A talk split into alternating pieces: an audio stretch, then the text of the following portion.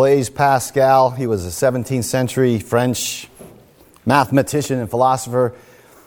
He spoke famously of the, what he called the grandeur and the misery of man. The grandeur and the misery of man. Here, in our text this morning from Psalm 8, we might say that the psalmist is expounding the grandeur and the littleness, or the grandeur and the lowliness of man. What we have in Psalm 8 is a, a, glimpse, an inspired glimpse into the place of man in the cosmos. But as we will see, the New Testament will not let us see here simply a meditation on the wonders of the heavens or a statement about the dignity of man's role or man's reflection of God's image. Those things are there, to be sure, in the text, and we should heed them. But we are going to have to allow the New Testament to guide the way we interpret the Old. Very important principle of interpretation. So we'll make two points from Psalm 8. Two points. One is praise, and the other is the man of Psalm 8. Praise and the man of Psalm 8. So, first, praise. The, the first half, you can see it in the psalm, the, the beginning of verse 1 and verse 9 are identical. And they function like brackets for the poem, for the song. O Lord, our Lord, how majestic is your name in all the earth. It's a cry of worship. Indeed, it's a cry of corporate worship. And here we're reminded again that the Psalms were composed for use in the temple worship of Israel. Right? The Psalms are not simply the private thoughts of the psalmist, they belong to the covenant community. And you pick that up here in the tender words, O Lord, our Lord, our Lord.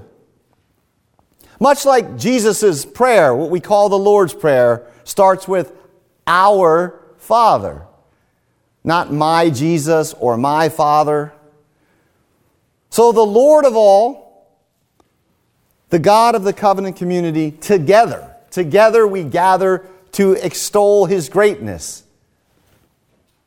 Praise is basically a corporate phenomenon. His name is the center of attraction in this text.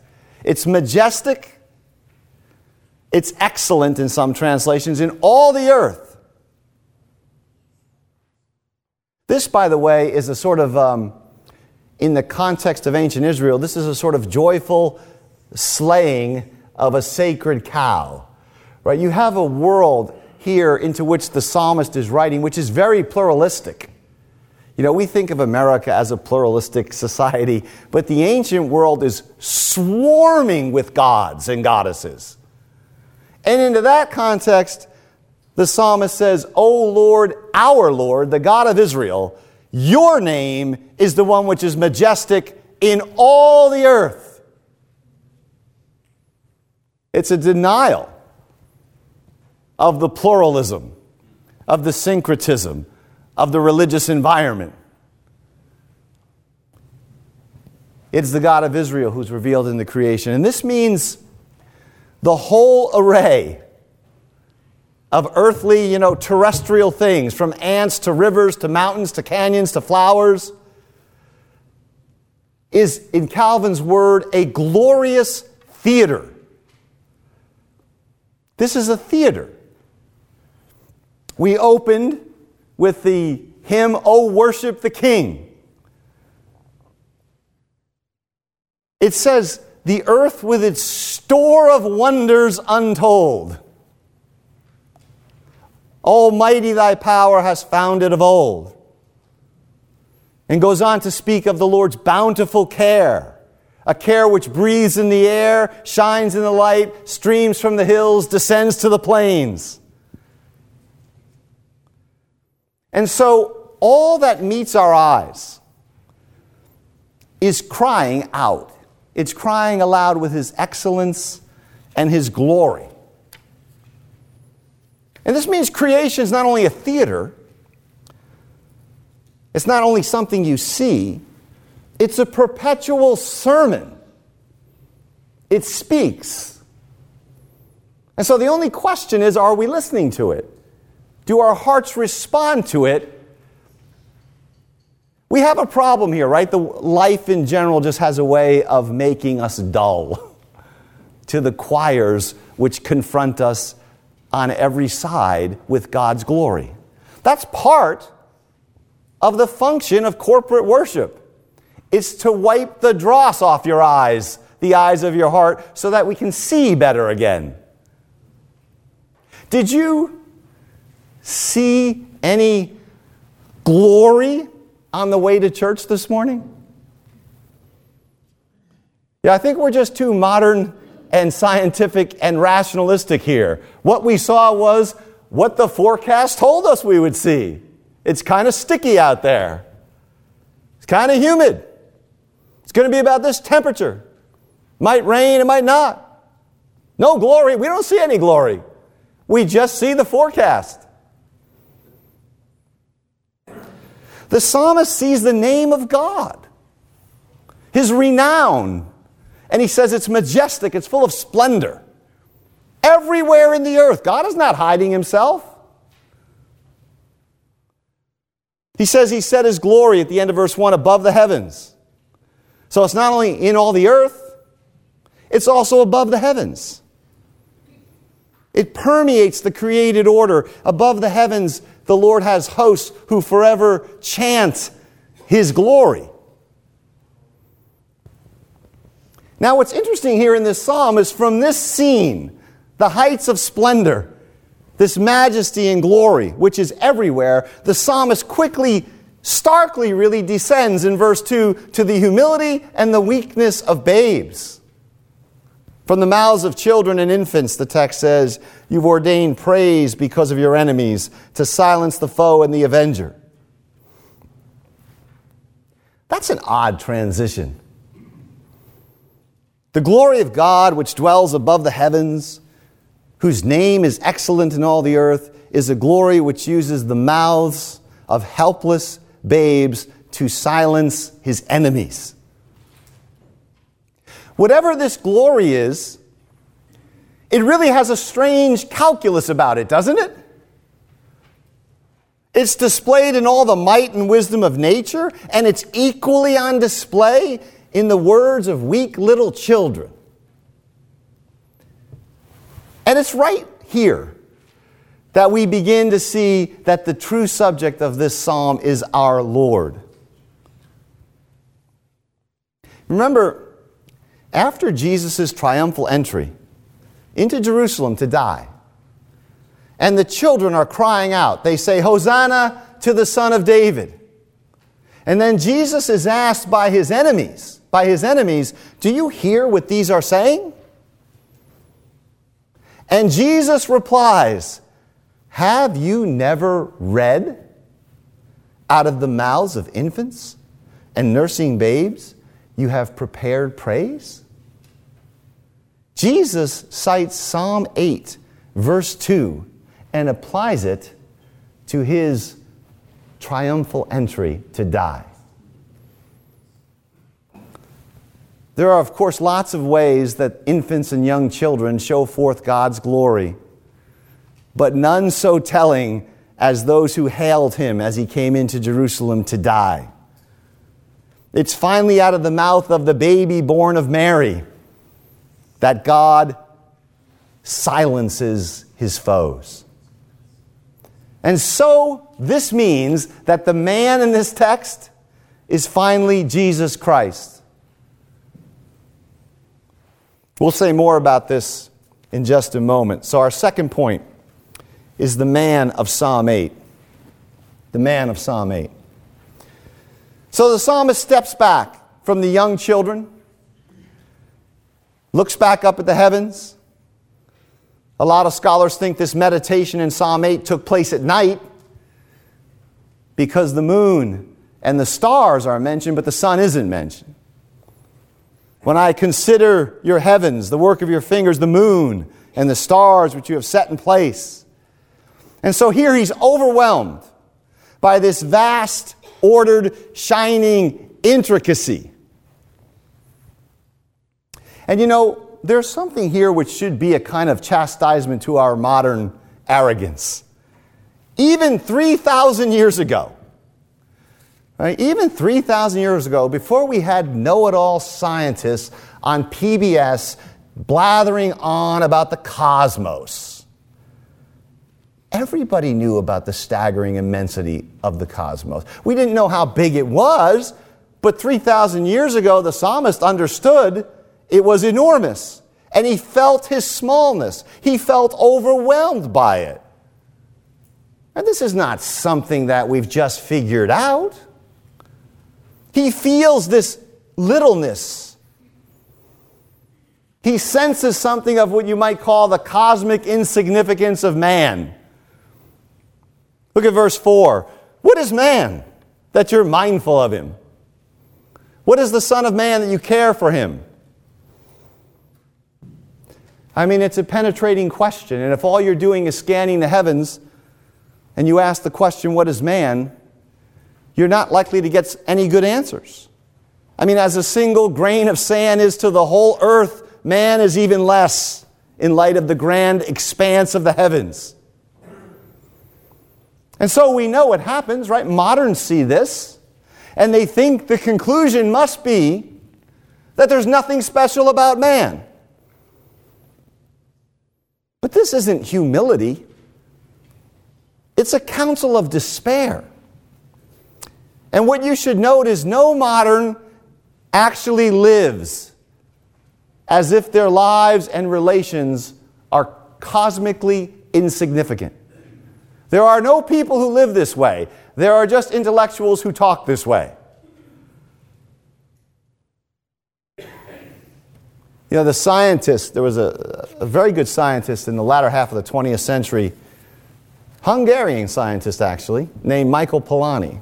He, he had, was a physical chemist, and he did some work with Einstein, and in the latter half of his life, he became a very good and renowned philosopher. He was concerned with what science had done in Eastern Europe and in the Soviet Union, and so he started to ask questions about the underpinnings of science. But Polanyi once said that if we were to simply scan the heavens, to scan the cosmos, and try to deduce, figure out what's important and what's not, he said, what we would have to conclude is that we should spend all of our time studying intergalactic dust, since there's more of that than there is of anything else. I mean, so what man is small? Polanyi pointed out, of course, nobody spends all their time studying intergalactic dust. Nobody looks at the cosmos and says, it's all intergalactic dust. The key to existence and meaning must lie in that which is pervasive and full and everywhere. Can't be man, must be intergalactic dust. So, you know, the inference from creation's vastness does not lead the psalmist into despair. It doesn't lead him to assault the dignity of man as it does for moderns. He's not thinking, God is great, the universe is immense, therefore we are puny and insignificant. It leads him to gratitude and wonder at what God in His tenderness has done. Why shouldn't it? If you find yourself as a young child in an enormous and gorgeous, sprawling estate, do you think, gee, I must not be very important to my parents? No, why, why not just think, no, look what my parents have provided for me?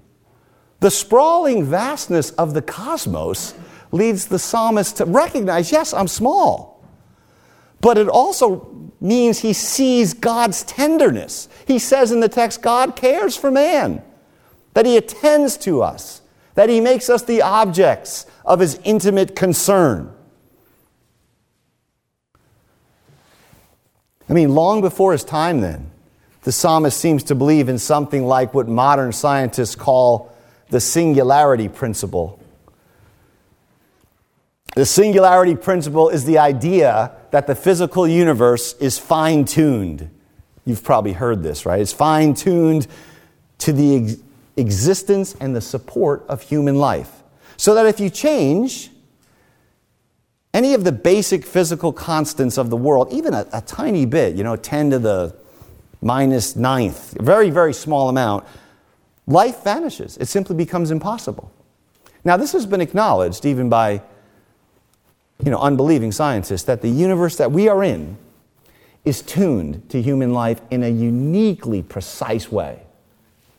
And the psalmist has some instinct, of course, he wouldn't use this language, but he sees the vastness and he concludes, wow, God thinks about us. He's mindful of us.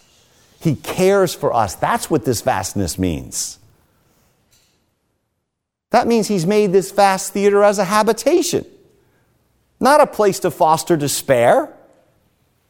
He, he holds us in remembrance, he thinks about us.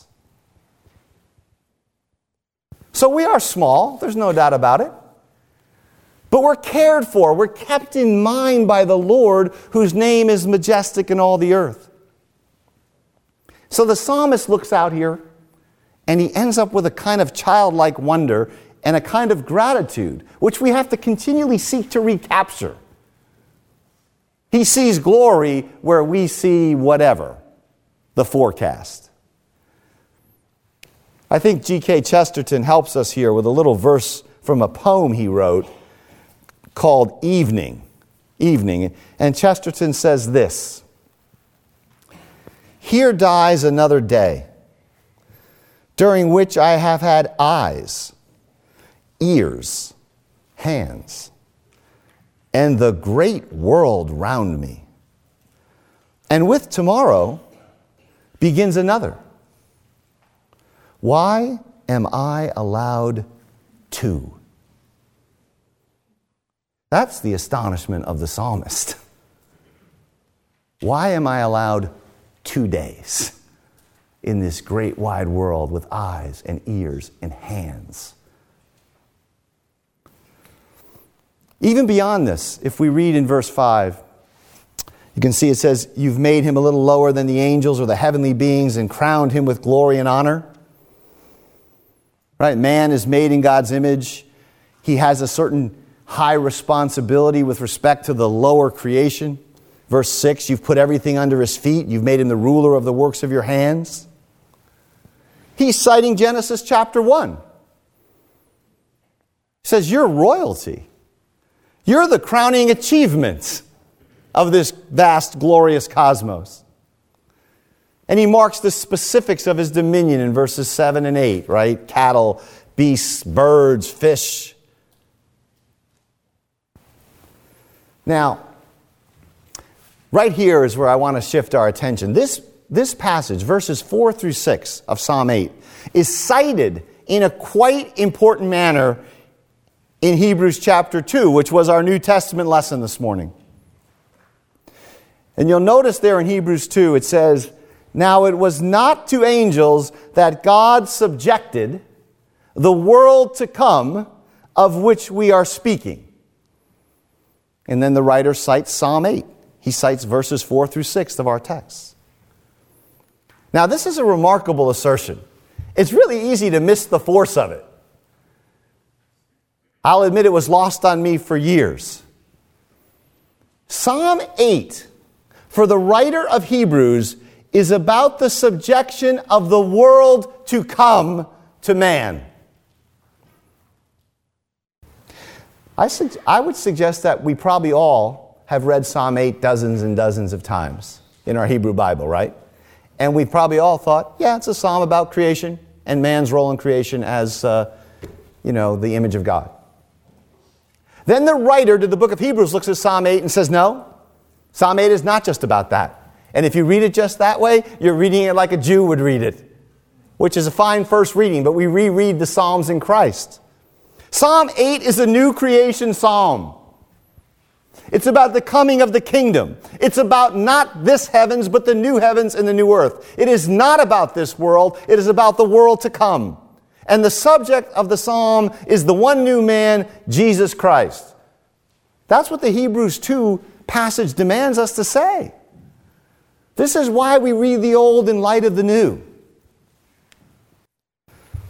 So the writer gives this a Christ centered interpretation. He says that in putting everything in subjection to man, God left nothing outside man's control. But the writer in the book of Hebrews continues and he says something important. He says, We do not yet see everything subject to him. This tells him there's a problem. Have you ever read Psalm 8 and gotten to the point about man has dominion over this and over that and over this and over that and thought, hmm, I don't really see that dominion fully manifested. That's what the writer to the book of Hebrews does. He says, We don't see this. He says, Man has not made good on the dominion mandate from Genesis chapter 1. We don't see this total dominion hinted at in Psalm 8 in force anywhere. But he says, Look, we do see him. We see Jesus, who for a little while was made lower than the angels referring again back to Psalm 8. So the true man, the one made lower than the angels, at least for a time, is Jesus. And we see him. The writer of Hebrews says, We see him crowned with glory and honor. Again, another reference to Psalm 8 because of his suffering and death. Now that man has sinned, and now that the second Adam has come, we cannot read Psalm 8 about being about man in general. The man of Psalm 8 is Jesus Christ. And by implication, those who are restored in him. Now, Jesus is the one with total dominion. He's the one made lower than the angels. He's the one crowned with glory and honor. And he's the one who in the climactic hour of his suffering was hailed out of the mouths of babes. This, this is why Jesus, one of the many reasons why Jesus is cosmically important, not just important for the salvation of a soul here or a soul there. He's the humanizing human. He's the man Adam was supposed to be. He's the only one we see who has everything subject to his feet. And even that has not been fully realized. It awaits the world to come. You know, Psalm 8, one of the things it should do is point us, like spur us toward the life of the world to come. Now, this means when we think of creation, we have to think of it in Christ. Our, our thoughts here should move something like this We look at creation, we see man is small, he appears insignificant. But we know God cares for us. We know God's mindful of us. We know that He's crowned Adam and Adam's race with glory and honor, that He's given us dominion. We usually get all of that right. All of that we get right. What we don't do is move on to the vision that the writer of the Hebrews opens up. We should realize that not all things are subject to us that in profound ways we forfeited our glory. You might say, well, how has man forfeited his glory? Well, how about this? The limited dominion that we have now ends with us returning to dust. And so we should ask precisely where and in whom is Psalm 8 realized?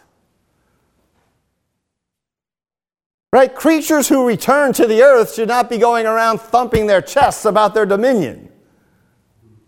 That's not the dominion envisioned in Psalm 8. We have to see Jesus, who, because of suffering and death, is crowned with glory and honor. We hear echoes of this psalm, by the way, throughout the New Testament.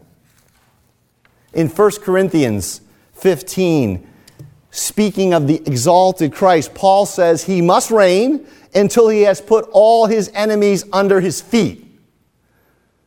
All of this, all things under his feet language, which, which is spoken of of Jesus in the New Testament, it refers back to Psalm 8. All things were placed under man's feet, that's true. But man fell. And now he has a disordered relationship, and now, in fact, he returns to the creation. The creation eats men up. But all things are under Jesus' feet. He's the head of all things to the church. So, again, the subject of Psalm 8, the man of dominion, is Jesus Christ. One of the things Psalm 8 does then is it tells us we can't separate creation from redemption. There's no proper way of getting at creation except in Jesus Christ, in the Redeemer. And this means our work in the creation is done in and with and through Christ, and it is oriented toward the life of the world to come. I know this is hard to grasp. It might sound strange to you, but I, I, let me go back to the point about reading Psalm 8. Surely most of all of us have read Psalm 8 before, probably many, many times. When the New Testament authors read it, they think of the life of the world to come. I bet you and I, when we read it, we think, wow, creation is glorious and man should take care of the animals. This shows how far we are actually from reading texts properly. Right? The writer to the book of Hebrews looks at that text and he says something that we would probably never say and probably never have said in reading it hundreds of times. He's trying to show us Jesus Christ and point us to his resurrection, his exaltation, and thus the life of the world to come. He sees it in Psalm 8, we don't. And so, one of the great functions of this text is to show us how the New Testament enables us to see Jesus Christ in the Psalms. He is the man of Psalm 8. That means that the majestic name of God, the God of Israel, which is extolled to the ends of the earth, is fully revealed in Jesus Christ. This is what links verses 1 and 9 to the rest of the text.